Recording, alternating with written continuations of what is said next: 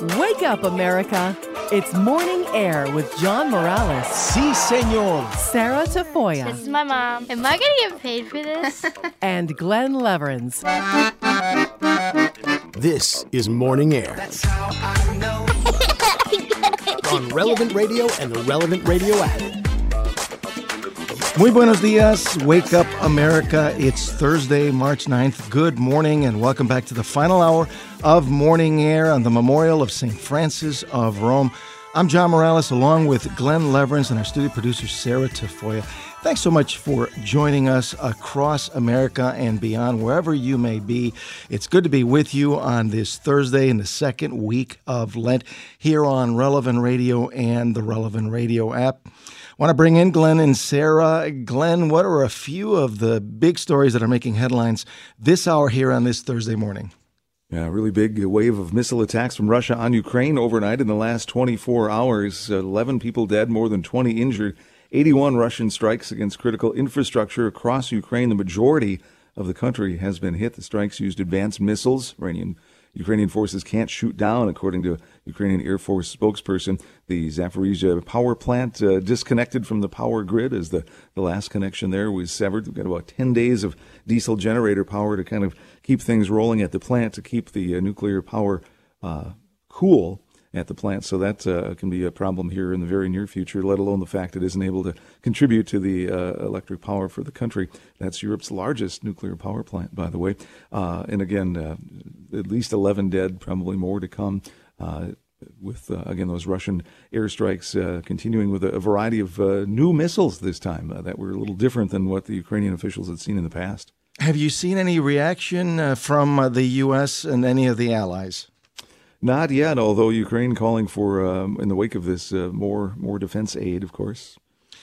Well, uh, we continue to pray uh, for that uh, dire situation that's going on and the suffering that so many people uh, are experiencing there in Ukraine. We continue to pray for for peace uh, in this conflict with Russia, which it's it's been going on now for well over a year now. So our, our prayers are with uh, the Ukrainian people. I just can't even begin to imagine what it's like to wake up to a barrage of missiles all over the country.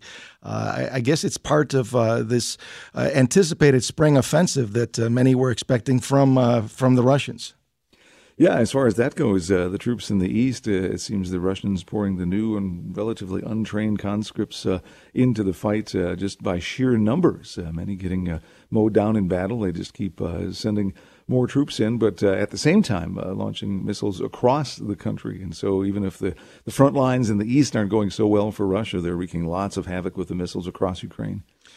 Well, um, we continue to pray. And uh, turning uh, to a, a, much happier note, uh, you know, we've been talking about spring training uh, with Major League Baseball that is uh, well underway. Well, the World Baseball Classic is also now underway. Uh, Japan and Shohei Ohtani are playing China literally as we speak. they're leading 4 1 in that game in the seventh inning. That game is being played in Tokyo. There's games going on not only in China, but also uh, Tokyo, Phoenix, uh, Miami. Uh, the U.S. Uh, doesn't play until this coming Saturday. They'll be taking on Great Britain, which is not someone that you or a team that you would think of. You know, when you think of baseball, you don't really think of the British, but they are going to be playing Great Britain uh, in Phoenix uh, on Saturday. The U.S. are the defending champions of the World Baseball Classic, which I, I like to think of as kind of like a baseball version of the World Cup, although way smaller. It's nothing in magnitude like the World Cup, but it's the same idea. All these teams from all these different nations, and many of these teams have major league players uh, playing in them. Yeah, Major League's filled with uh, folks from a variety of countries of origin.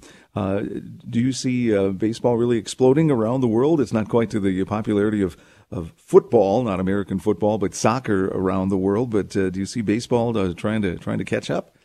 Well, it's got a long way to go to catch up with soccer in terms of worldwide. Football is is, is the world game, but uh, for, for those of us who love uh, baseball, uh, it, it is it's so big in Japan and Korea and and now uh, countries like Australia, uh, the Netherlands, uh, countries that you wouldn't think of. Italy, Mike Piazza is the manager, former Hall of Famer, is now the the, the former you know Dodger and New York Met and you know Hall of Famer is the manager of Team Italy, which has a number of, of Italian American players. So uh, it's it's it's exciting. I, I, find it fascinating to see you know the uh, the the pride of each country. You know when when a guy may play for the Minnesota Twins or the Cubs or the Cardinals, yet uh, they're playing for a country of their heritage, for the Dominican Republic or, or Cuba uh, or the U.S. of course.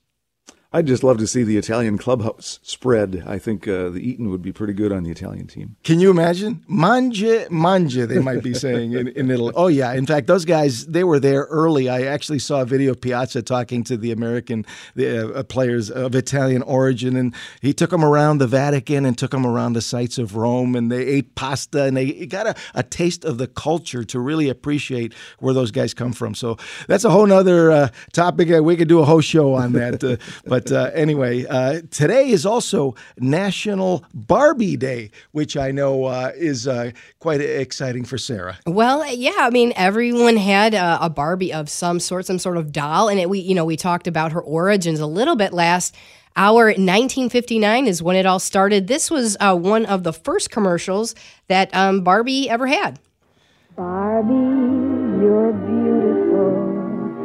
You make me feel my Barbie doll is really real. Uh, make believe was alive and well wow. uh, in the 50 in the late 50s and going on into the 60s but you know what I, I bet you don't know how much that first doll actually cost 50 any, cents okay glenn any guesses well i know if it was still in the box today it would be uh, multiple dozens of thousands of dollars uh, well, yeah, that was that would be very true. It was actually only it was three dollars, which I mean, there's been a little bit of a markup since since that time period. But um, you know, over time they came up with new and improved um, things for Barbie. Her her wrist could move. She was bendable at the the knees and the waist, and all these fun uh, new things over time in the 70s and so on and so forth. And uh, we talked a little bit about GI Joe. I know that in 1970 uh, this commercial was released um, about GI Joe. Here is GI Joe with Kung Fu grip. Oh, he could use that Kung Fu grip to destroy the enemies and and uh, it, there's been a lot of advancements over the the years, and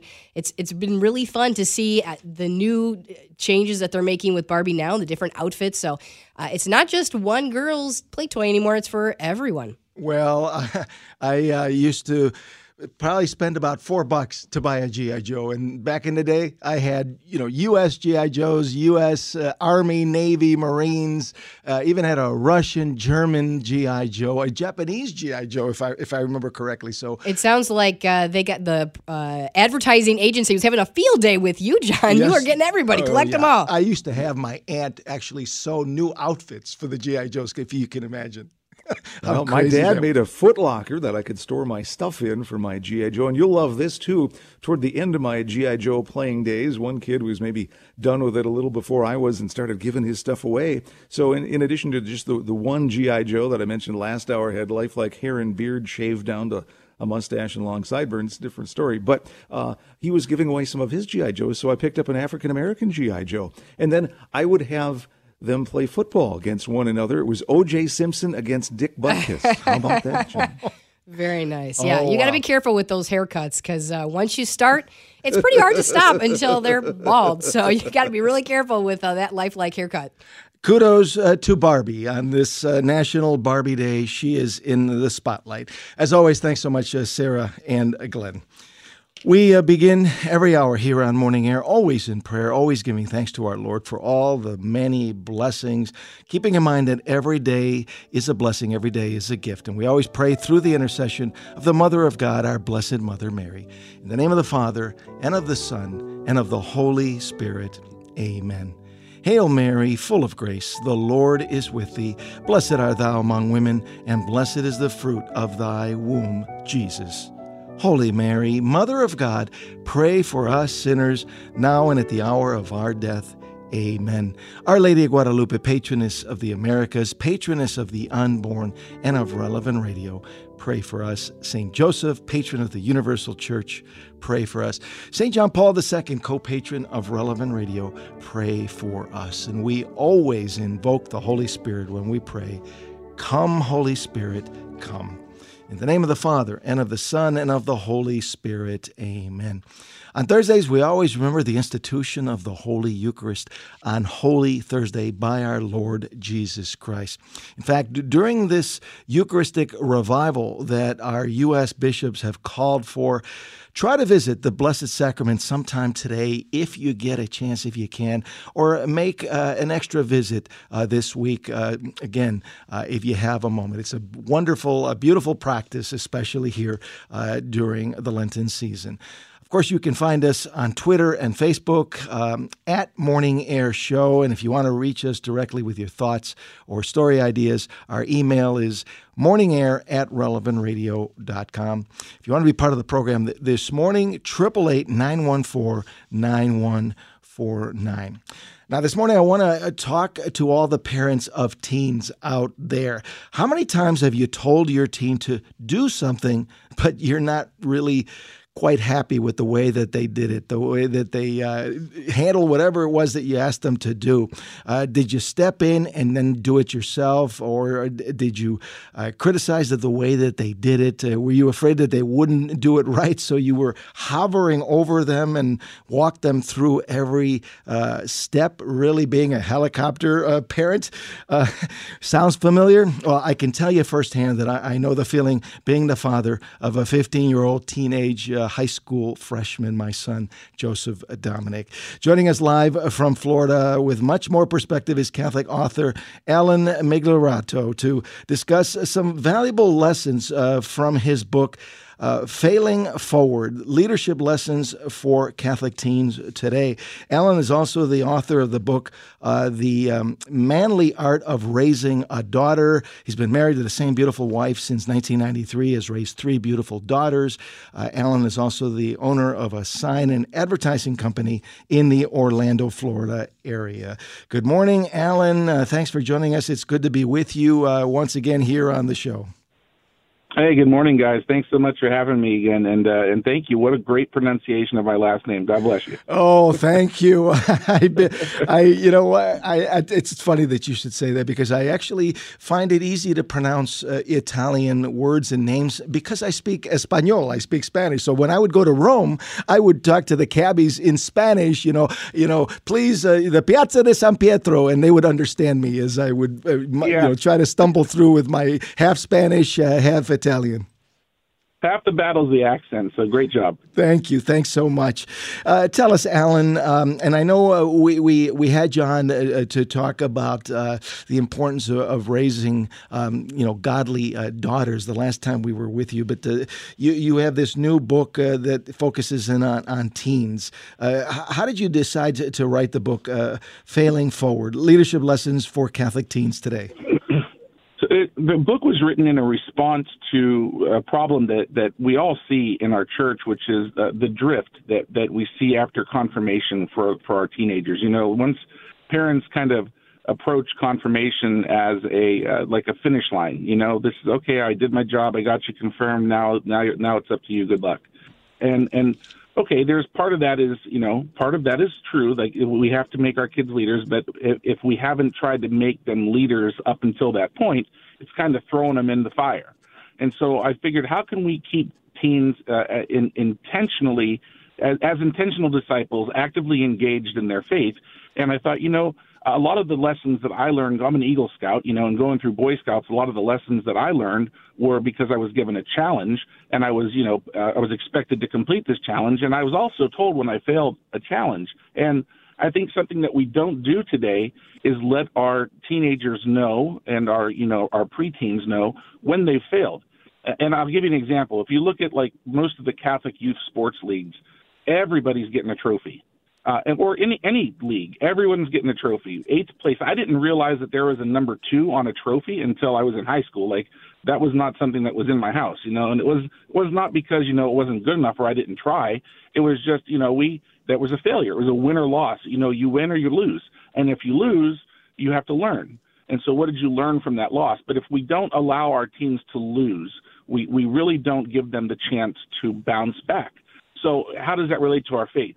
well, when when teens feel like uh, teenagers feel like, well, you know, I, I just can't, I can't, I can't meet that guideline. I can't meet that that Catholic rule. They'll step away because it's easier to say, well, I'm winning than I've lost at something or or I'm struggling with something uh, because if they never face it. And so the book was written in a response to help parents kind of bring their kids to Christ by making them leaders. Because if, if kids can, instead of being only sheep, if we can create some shepherds they can bring more more teams to the church. So it's it's easy. For, I'm in youth, I'm in youth ministry. I do a lot of work in youth ministry, and uh, me trying to bring teenagers to the church is uh, is much more difficult than a, than a teenager trying to bring a peer to church with them.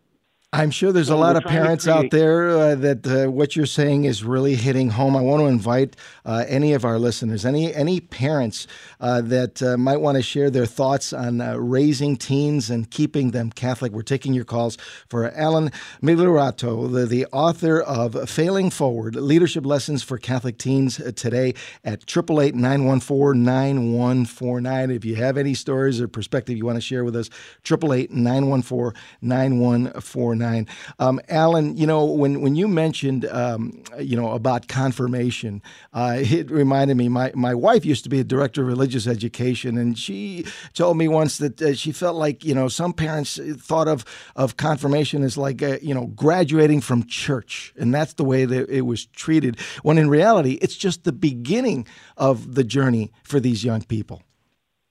Absolutely. And if you look at the way that we used to dress for uh, you know for for confirmation. A lot of a lot of parishes still do. They wear like the the graduation gown and cap, you know, or or just the, just the gown and and they you know kind of hand them their certificate.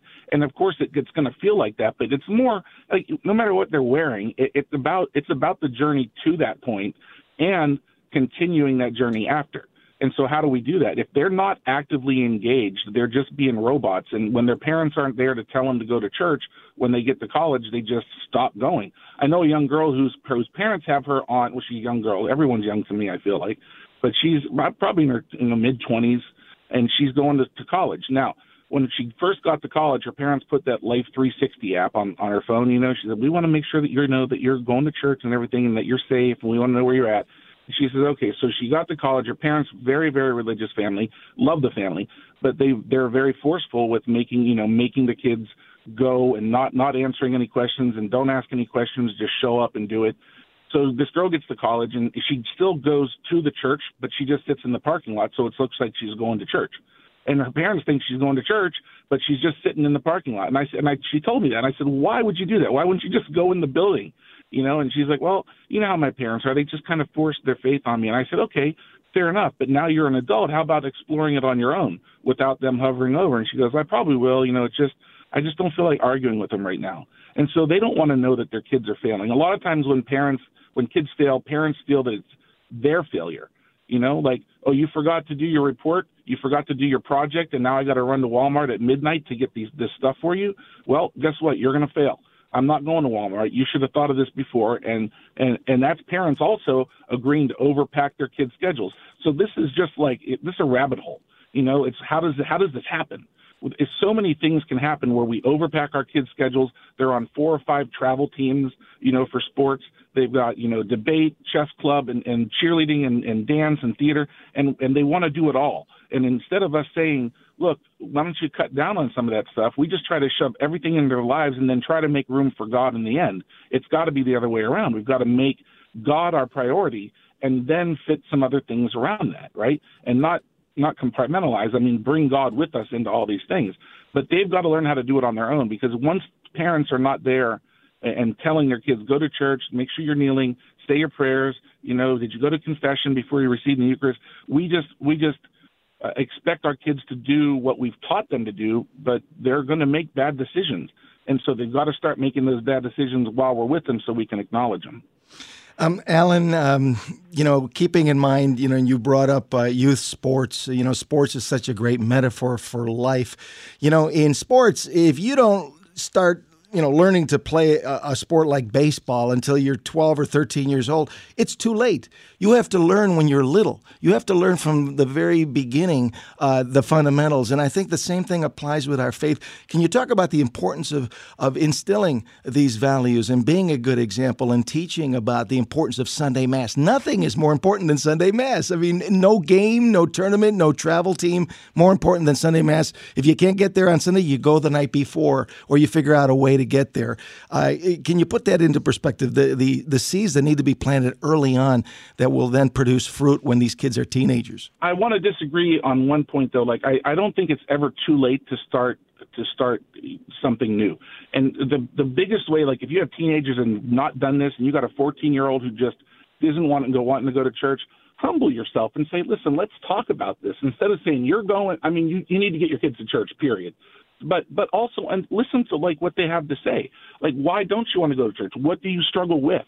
You know, and then and then explore your faith together. Because too often it's like I don't care why you don't want to go, you're going. And there's a there's a time for that, you know, but not always. Like we have to understand and listen, and that's the biggest thing that we don't do as parents is we don't listen. We also don't live out what we expect our kids to live out. So even at a young age, where it starts, where it should start, is by living the way that we expect our kids to live living that Catholic life in all aspects of our life. And that's the hardest thing for parents to do is to actually walk the walk instead of just talk the talk. Because kids can see right through it. They'll be like, Well, you tell me not to smoke and drink, but you know, you got a liquor cabinet and a bunch of cigarettes in the cabinet too. So like what does that mean for me? Why can't I do it? And it goes into our faith as well. It's like you tell me to go to confession, I don't see you going. You know, you tell me to pay attention in church, but you're on your phone. So like what why do I why do I need to do it? Or I see how you are on Monday. You're a sinner on Monday and a saint on Sunday. Is that is that real? Or are we just are we are we fake or are we are we real with our faith?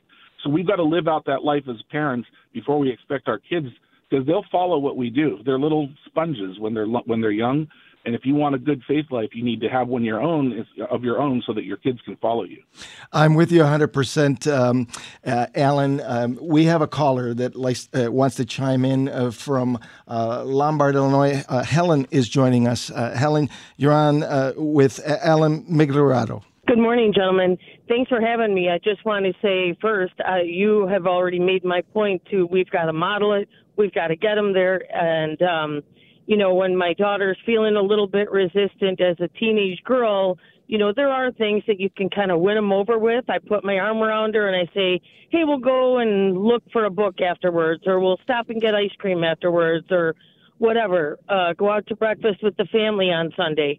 But it God guided us with loving arms and kind of, I, I agree, listen to why they don't want to go, but that can get mired in a lot of conversation I think just guiding them, putting our arms around them and saying, hey, we'll do something together after, or do something you want to do after. Yeah, I, I completely agree. And when I say listen to our kids, I don't mean agree with. You know, I think there's a big difference between hearing what they have to say and truly trying to understand, and then just you know, hearing them dump a bunch of stuff that's not true and going, oh, okay, I see. No, I don't see. Like, in, in those conversations, that the ones that go miring, you know, into the rabbit holes of conversations, I think that those are important to have. But so it, it really gets to the root of why our kids are struggling with their faith. And if we can get them to speak the truth with love, if we can, and if we can do that into their lives, we can truly try to understand. Yes, guide them, take them to ice cream, that's great.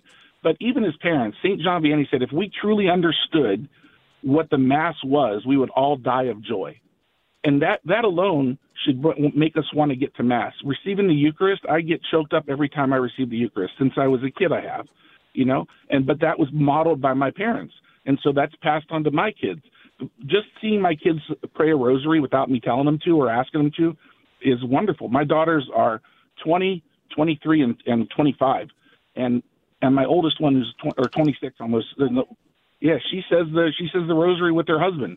Like, and I don't I don't tell them to do that. I bought them both a rosary, and I said use it, you know uh, or or else no i didn't say that but i wanted to but they you know they say it together and that's a beautiful thing to watch so yeah we got to we got to stay irresolute with our faith and our kids will follow Thanks so much, uh, Helen. Really appreciate your perspective.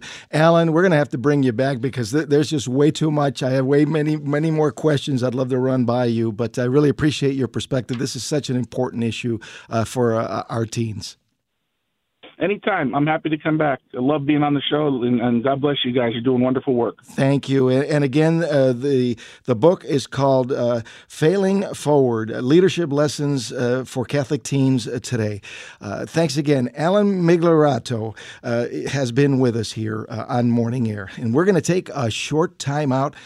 when the show returns, our spiritual director, Father James Kubicki, will be with us to talk about confession during Lent, which he calls a spiritual house cleaning. And he has some fabulous tips on how to make a good confession. So stay tuned, stay with us. There's much more to come on this Thursday edition of Morning Air on Relevant Radio and the Relevant Radio app. This is Morning Air on Relevant Radio and the Relevant Radio app. Say goodbye, goodbye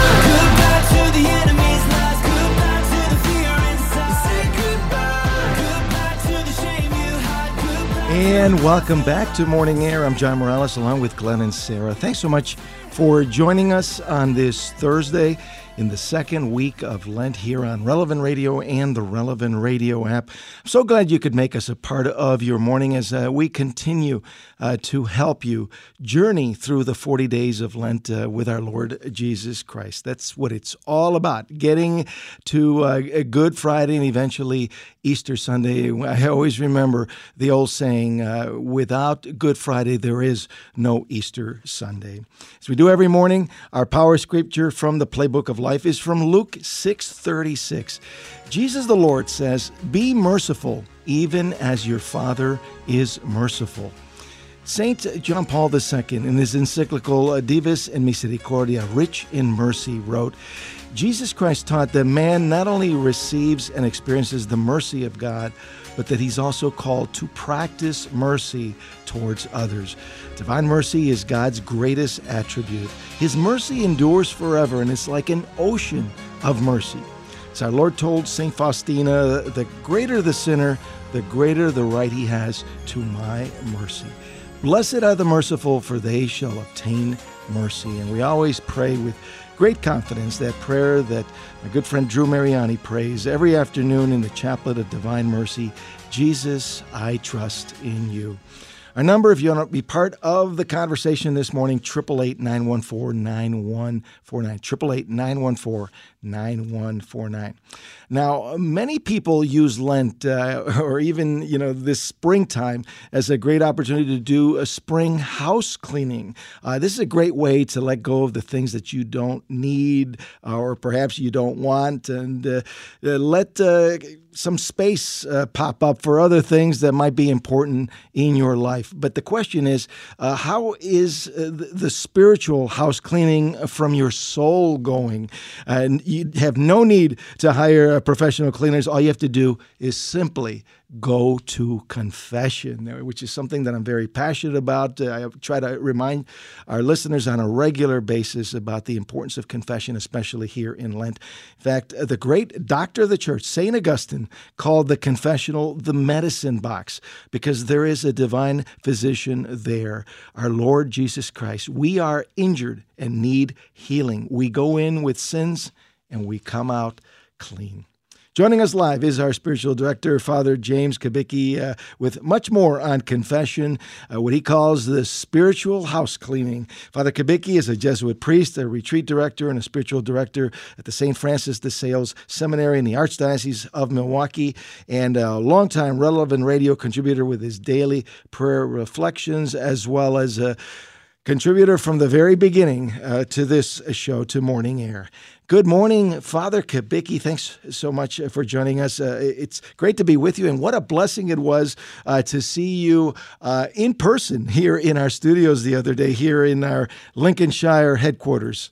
Yes, John, I, am glad to be with you today, and I really enjoyed having the opportunity to visit the relevant radio studios there in Lincolnshire, Illinois, and to uh, see some of my old friends that I haven't seen for a while, including yourself, uh, to be with you. So um, it was a great opportunity, and I'm glad I had that. Well, Father Kubicki, we're going to talk about a, a, topic that um, you know I, I, love to talk about, uh, and that is the topic of confession. I, I love your perspective. I, I, you see confession as a, a spring house cleaning, and uh, we're not talking about cleaning the, the, the house or the apartment, uh, but our souls. Uh, Can you share your your thoughts on on this metaphor? Well, you know, um, a lot of times uh, through the winter, you know, um, things get a little stale in the house, and uh, it's it's I think spring in terms of spring house cleaning our physical homes. You know, it's a matter of opening up the windows, letting in the fresh air, uh, cleaning parts of the house that maybe didn't get cleaned during the winter, and I think the same thing can be true for uh, our spiritual home, our souls, that we would open up the windows of our soul to let the Holy Spirit come through and with the fresh air and light to uh, give us uh, preparation for Easter, but also a, a kind of fresh start to our year, to our lives. And so I, I think it's uh, great that, you know, we, we think about the miracle box, the healing box, the the confessional where we can go, the reconciliation room where we can go and as you said, we don't have to hire someone to do the spring cleaning for us or with us. We just need to go to uh, our local church and um, uh, or another church if we, we want to go maybe more anonymously. But wherever we go, it's an opportunity for our souls to get cleaned up uh, during this time of spring. You know, and um, I, w- I was thinking this not only uh, applies, you know, as far as a, a, metaphor for inside the house, but even outside the house.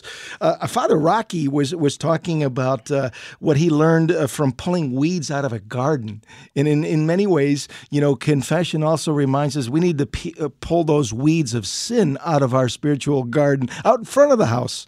That's a good metaphor, and I've often used that too in uh, when I give a penance after cel- uh, as I celebrate the sacrament of reconciliation, is to say, okay, now we've pulled the weeds out of the garden, and you want the good stuff that is there, the flowers, the ground cover, you want that to grow. So for your penance, spend a little time thinking about now what are the good things you've been doing, what are the gifts God has given you, uh, how can you um, you know, and ask God to make those grow so that they fill in those empty spots that have uh, been made because you pulled out the weeds.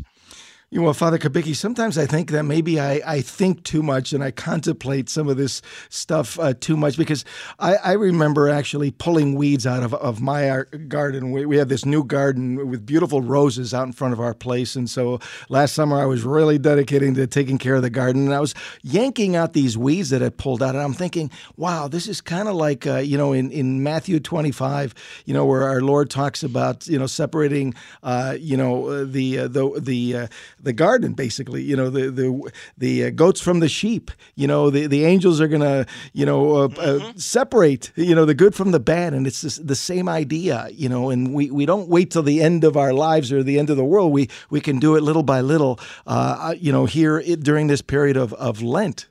That's right, John. And to you know, to continue the metaphor of uh, weeding, um, you know, we all know that it's it's good not just to take off the tops of the weeds. We have to get at the roots, and that's oh, I that's think so one true. of the things about confession. Yeah, that's one of the things I think uh, about confession that is so important that we we really see it as not just simply getting rid of the symptoms of sin or or the you know the weeds that are growing above ground, but to try to get at the roots. You know what's what's behind the the bad choices I've made, what's behind the sinful things that I have done, and and to ask the Lord to um, bring healing into those parts of our lives, and to take out those roots of the sin, um, I think is is a, a good way of approaching the sacrament. You know, to try to get at what is behind the sinful choices I have made. Now, I know that uh, our church uh, teaches, the catechism teaches we need to go to confession at least once a year. A lot of people put it off and say, okay, I'll go during Lent. But uh, it, it, shouldn't be an obligation. It should be, you know, uh, a privilege, a joy to be able to go to confession, especially during Lent, to get our souls nice and squeaky clean and ready uh, for the Easter Triduum. That's that's that's so true, John. You know, um, over the years at different times i've had a uh, it's called a plantar wart. So it's a wart that shows up on the bottom of your the sole of your foot. And you know i could look at that and say oh, what's the point of going to confession? I'm just gonna it, it may come back. Um, and sometimes people think well you know i'm a sinner. I'm gonna sin again. Why should i go to confession? Well the point is you've got these warts you've got these sins. It's good to get rid of them right now. And uh, don't wait uh, because it'll just get worse. So uh, I think that's another way of looking at confession is, you know, the the healing that we need to uh, live a good life. We don't want to wait uh, for it to get worse. We want to get rid of it right now. The things that are preventing us from living a good life and loving God and our neighbor the way God wants us to. Well, I want to bring in our listeners. Uh, if you have any thoughts on going to confession, especially here during Lent, if you've experienced the joy of uh, this sacrament, we would love to hear from you. Um, maybe you might want to share how your parish has a, a communal penance service uh, planned uh, during Lent, or, or do you uh, have other ways of, of, of celebrating the sacrament uh, that you prefer? Either way, we'd love to hear from you. we're taking your calls for our spiritual director, Father James Kubicki, talking about confession at 888 914 9149. 888 914 9149. We're going to take a, a, short break as we continue our conversation with Father Kubicki. Stay with us, there's much more to come on the other side.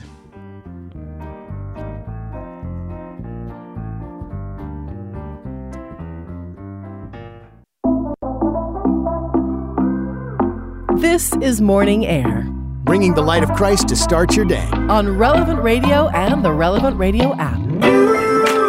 Sometimes you lose, sometimes you win. Ooh, you gotta get up, up again. Get up, up again. We're talking about confession as a spiritual house cleaning um, with our Morning Air regular contributor and our spiritual director, Father James Kubicki. If you'd like to be part of our conversation about confession, I can tell you firsthand, I just had the joy of going to confession this past uh, Sunday before Mass, and uh, it is really a joy. I can't begin to tell you how good it feels inside uh, to know that your sins are forgiven, and it's the Lord Jesus Himself working through the priest who does it. Uh, if you want to uh, share your own experiences, your own joys, uh, maybe you've been away from confession for a long, long time. Some people have been away, you know, 10, 20, 30 years, and then they come back and they discover what a joy it is. Love to hear from you. 888 914 9149.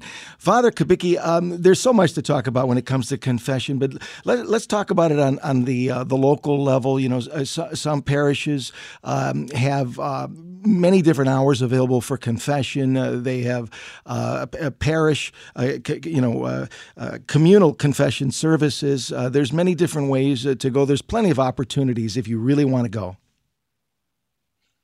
That's right, and you know Pope uh, Francis, uh, I I believe it's going to be March 17th and 18th overnight. It's going to be 24 hours uh, where the churches in Rome will be open and people can go to confession. And maybe some of our own dioceses here in the United States are doing a similar thing. I think this is the tenth year that they've they've been doing this sort of thing, and it's it's a great idea that you know um, so often people will say, well, you know, the hours. Uh, that I can go to confession. I it's right before mass and I can't get there in time. Or um, I have found uh, in the Milwaukee Archdiocese that the the churches that offer it at different times and regular times that uh, people come and it's it's not a matter of the priest having to wait, uh, but when people know that they can go at different times and that priests are there available to uh, celebrate that sacrament with them, um, it, it, people do come. So um, I I think uh, you know I'd love to hear if any of our listeners have. Um, uh, preferences if they like to go to the communal penance service or if they like um, you know, to, to have the, the more private times uh, instead of as a group, or you know, if if perhaps our our listeners um, uh, are from a parish where the the confession is available at different times, just to tell us a little bit about that experience, um, so that we can you know, sort of share the wealth of our spiritual experience here. It's always uh, really inspiring and uplifting uh, to see, you know, long uh, lines of people waiting to go in uh, to go to confession. And some some parishes make uh, confession available on Sunday morning, even before Mass. Uh, so it's it's always a, a beautiful thing. Father, can you give us just a few uh, basic uh, uh, tips on making a good confession, especially for somebody that hasn't gone in a long time? They might even be afraid to go because they don't remember their act of contrition. Right, and that's where uh, again, um, every priest is there to uh, be a doctor of souls and to help you. So it's it's not a matter of of being interrogated and uh, of of having to remember everything, uh, including you know the act of contrition that maybe we were taught growing up. Uh, it's as simple to, to say, Lord Jesus, I'm sorry for my sins. Help me. Um, you know, th- that's a, a, very basic prayer. But, you know, four, four quick ways of, I think, um, uh, examining our conscience that I think are a little different. One is, you know, the original sin had to do with fear, where our ancestral parents, Adam and Eve, were afraid that uh, God wasn't telling them the whole story. Could they trust God? And so they tried to get control. So we might ask ourselves, where do I have fear in my life that leads me to want to get control of my life and other people? Secondly, um, if we look at uh, the story of Zacchaeus in the Gospel of Luke, here was a, a man who was hurt growing up and who then recycled the hurt. And so a second way of looking at sin is hurt people hurt people. And where have I been hurt currently or from the past and and you know where that leads me to recycle the hurt.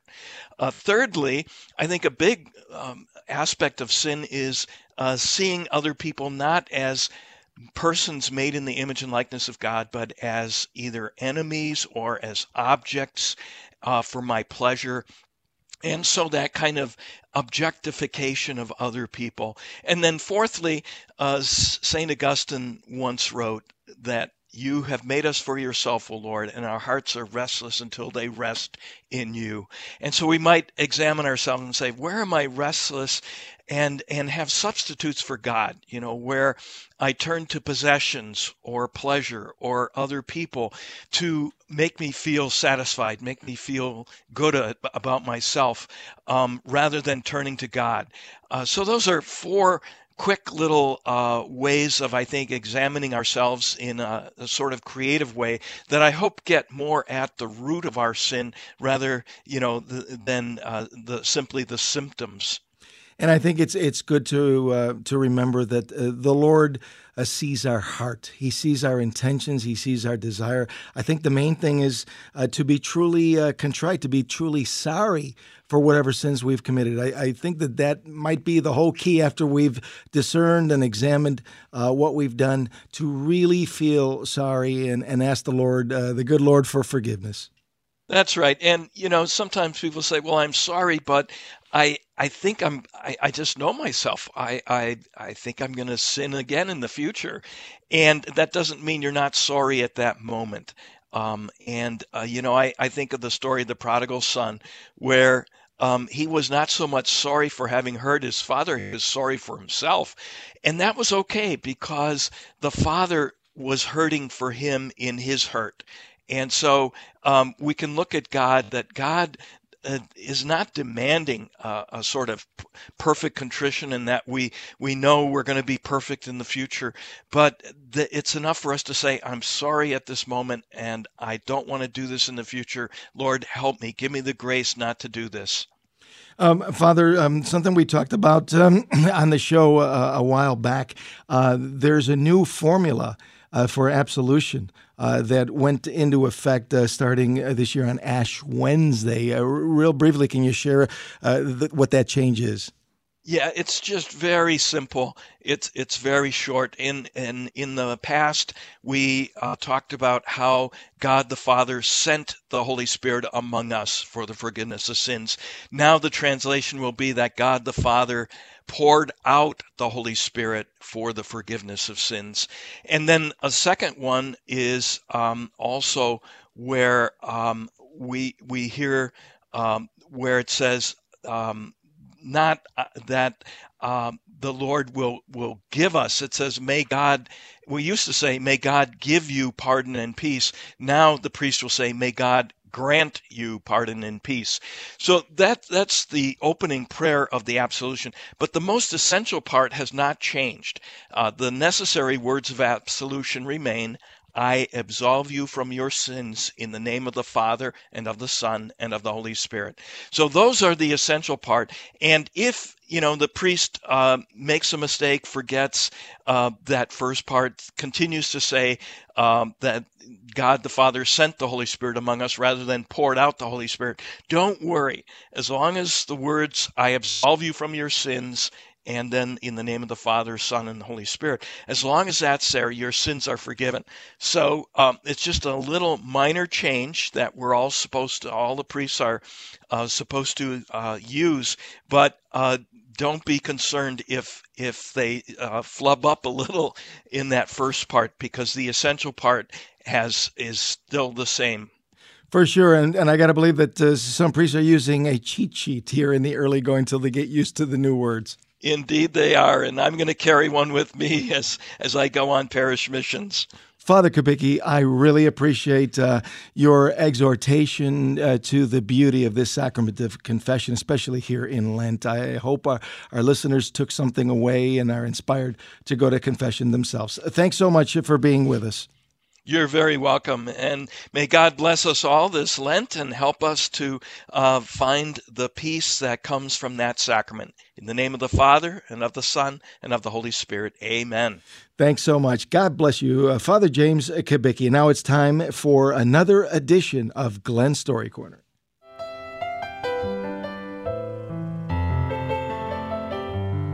Our story today is called My Friend Frankie by Joseph Bozzella. When I was a boy, my first friend wasn't another little boy or girl, but a bent, worn 80 year old man. It was the early 70s, and we lived four miles from town. My two brothers were much older than I was, and the television only got in one channel, clearly. I spent most of my time then playing alone outside in the yard and woods near our home. It was only a matter of time when my exploring led me to find little Frankie's house. Everyone called him Little Frankie because he was short and bent from a lifetime of hard work. Our only other neighbor at the time, too, was a much bigger man, also named Frank. Little Frankie's house was a slowly crumbling structure that was over 100 years old. He lived in the only three rooms that were still safe. Although he had money from a lifetime of working and saving, he preferred to live there. His house had no electricity or running water. He cooked his meals and heated his home with an old cast iron stove. Got his water from a mountain spring that ran next to his house. He still worked every day, weeding, gardening, cooking, and cleaning. For some reason, though, we became fast friends. A first generation Italian immigrant, Frankie didn't speak English very well, but I understood him well enough. He'd fry potatoes in a cast iron skillet on his stove, and then he'd share them with me. He'd talk and show me old photos from years and years gone by. He became my godfather and best friend in those earliest years of my life. There was a peacefulness and serenity about him that seemed out of place then and even more out of place now. He worked hard, worried little, gave freely, smiled easily, laughed gently, and loved kindly. I'm still working today at living as beautifully as he did back then. Our friendship was short lived because he died when I was still a little boy. It was my first experience with death, and I mourned little Frankie after he was gone. Yet a part of him still lives on here in my heart and mind. I'm a better person because of the brief time that we spent together. I'm kinder, more loving, and closer to God because of our friendship. My friend Frankie showed me how to live simply, happily, and well, and I thank God for letting him touch my life. I think we, too, all have those special teachers in how to live and love who touch our lives briefly but stay in our hearts forever. May we always love them, cherish them, and embrace what they teach. From Philippians 4 7. Do not be anxious about anything, but in every situation, by prayer and petition, with thanksgiving, present your requests to God. And the peace of God, which transcends all understanding, will guard your hearts and your minds in Christ Jesus. Powerful reminder, as always. Thanks so much, uh, Glenn. That'll do it for this Thursday edition of Morning Air. For Glenn Leverance, producer Sarah Tafoya, Gabby Burke, our entire Morning Air team, I'm John Morales. Thanks so much for joining us. Let your light shine before all. God bless America. We'll see you Friday on the next Morning Air. Patrick Madrid is straight ahead.